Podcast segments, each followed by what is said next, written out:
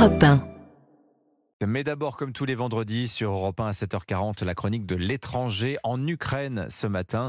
Le président Zelensky se rend à Paris. Aujourd'hui, il doit signer avec Emmanuel Macron un accord bilatéral de sécurité France-Ukraine dont on ignore pour l'heure le contenu. Alors que la guerre s'apprête à entrer dans sa troisième année, Kiev semble en, grande souffrance face à la Russie de Vladimir Poutine. Bonjour Nicolas Tonev.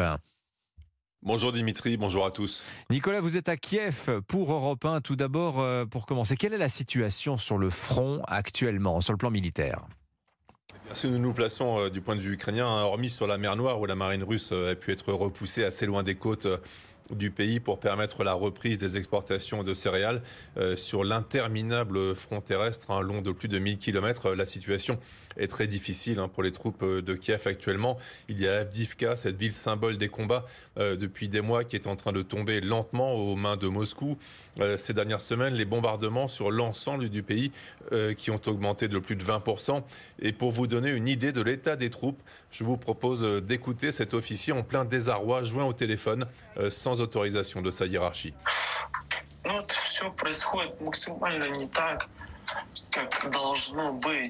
Six secondes en russe pour dire que rien ne se passe comme prévu, avec littéralement, excusez-moi, hein, il faut bien traduire euh, à la fin de ses propos, il finit en disant une terrible merde. Nicolas, quand cet officier dit que rien ne va, euh, concrètement, à quoi pense-t-il? Alors la relève inexistante, hein, tout d'abord, hein, cet officier sur le front est souvent sur ce qui s'appelle le point zéro, hein, donc euh, dans la zone de combat depuis huit mois. C'est absolument euh, inhumain. D'ailleurs, dans sa compagnie, il y a eu récemment un déserteur, un autre soldat euh, en plein syndrome post-traumatique a menacé ses camarades avec une grenade. les hommes sont donc épuisés physiquement et mentalement. à cela s'ajoute le manque dramatique d'armement et de munitions. pour vous donner une idée, quand les Russes tirent 10 obus, les Ukrainiens ne peuvent en tirer qu'un seul. ils essaient donc euh, de privilégier les attaques par drone, euh, mais un drone et sa grenade de quelques centaines de grammes ne peuvent bien sûr pas remplacer un obus euh, de gros calibre hein, de plus de 50 kilos. Et puis il y a la nomination du général Sirski à la place du très populaire Zaloujny.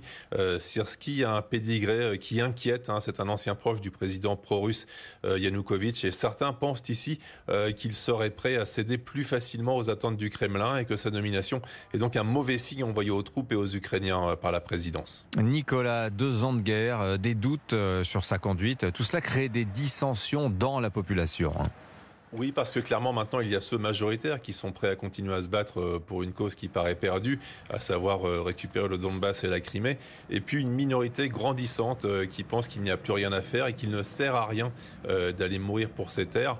Et cette incompréhension entre les deux parties est encore plus importante quand les personnes ont déjà perdu un proche au front, hein, comme, Valodia, dont un cousin a été tué près de Donetsk récemment. Ce qui reste à l'arrière sont des trouillards. Il faut qu'ils aillent au front, défendre le pays. S'il y a la conscription, tout le monde doit y aller. Les pauvres et les riches. Alors ça marchera. Sinon, il n'y aura jamais 500 000 personnes.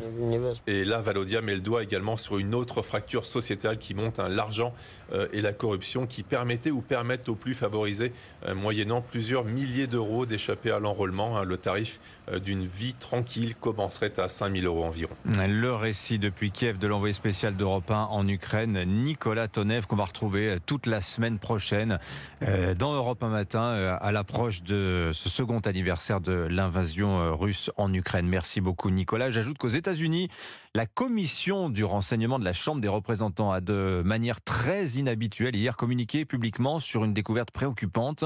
La Russie aurait l'intention de placer dans l'espace une arme nucléaire anti-satellite. Moscou dément cette information.